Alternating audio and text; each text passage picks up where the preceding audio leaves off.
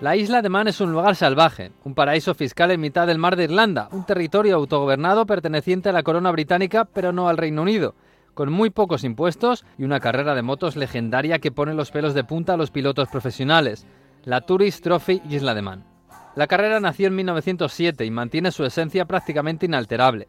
Un trazado urbano por la isla, 60 kilómetros de recorrido por carreteras que en España no podrían superar los 50 kilómetros por hora, pero que se hacen aquí a más de 200 de media. El asfalto es el que hay todo el año, con la pintura y las señales, y los baches y las alcantarillas. No hay escapatorias por si un piloto cae. Alrededor de la pista hay árboles, farolas y casas, porque se atraviesan pueblos donde los maneses observan impasibles a los pilotos. Todos igual desde 1907, salvo las motos, claro, que ahora superan los 300 km por hora. Con estos ingredientes, la carrera es la más antigua y también la más peligrosa del mundo. En poco más de un siglo han muerto más de 250 personas. En la última edición perdieron la vida cinco pilotos. Esta semana se quedó en el asfalto Raúl Torras, español de 46 años. Y aún así la carrera tiene más salud que nunca y los patrocinadores siguen aumentando. Televisión Española ha comprado los derechos de retransmisión y en la última semana de mayo se acercan a la isla moteros de todo el mundo para disfrutar de una experiencia casi mística para ellos. Cuando llegan al puerto de Douglas, un cartel los advierte. Si no te gustan nuestras reglas, hay un barco cada 30 minutos. Y eso que competir no es nada sencillo, porque las federaciones europeas no dan licencias para ir a correr allí.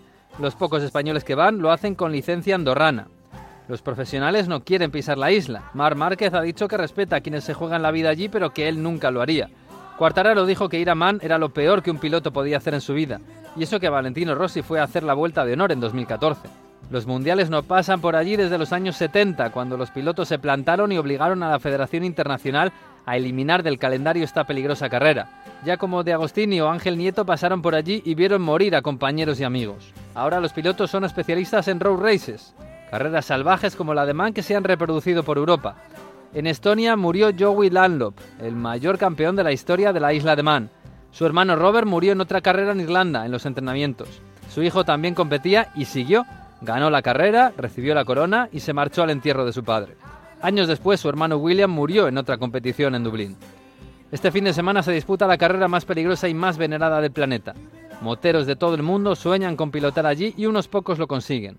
Algunos mueren en la carretera, pero la isla de Man, territorio salvaje británico, no ha engañado nunca a ninguno de ellos.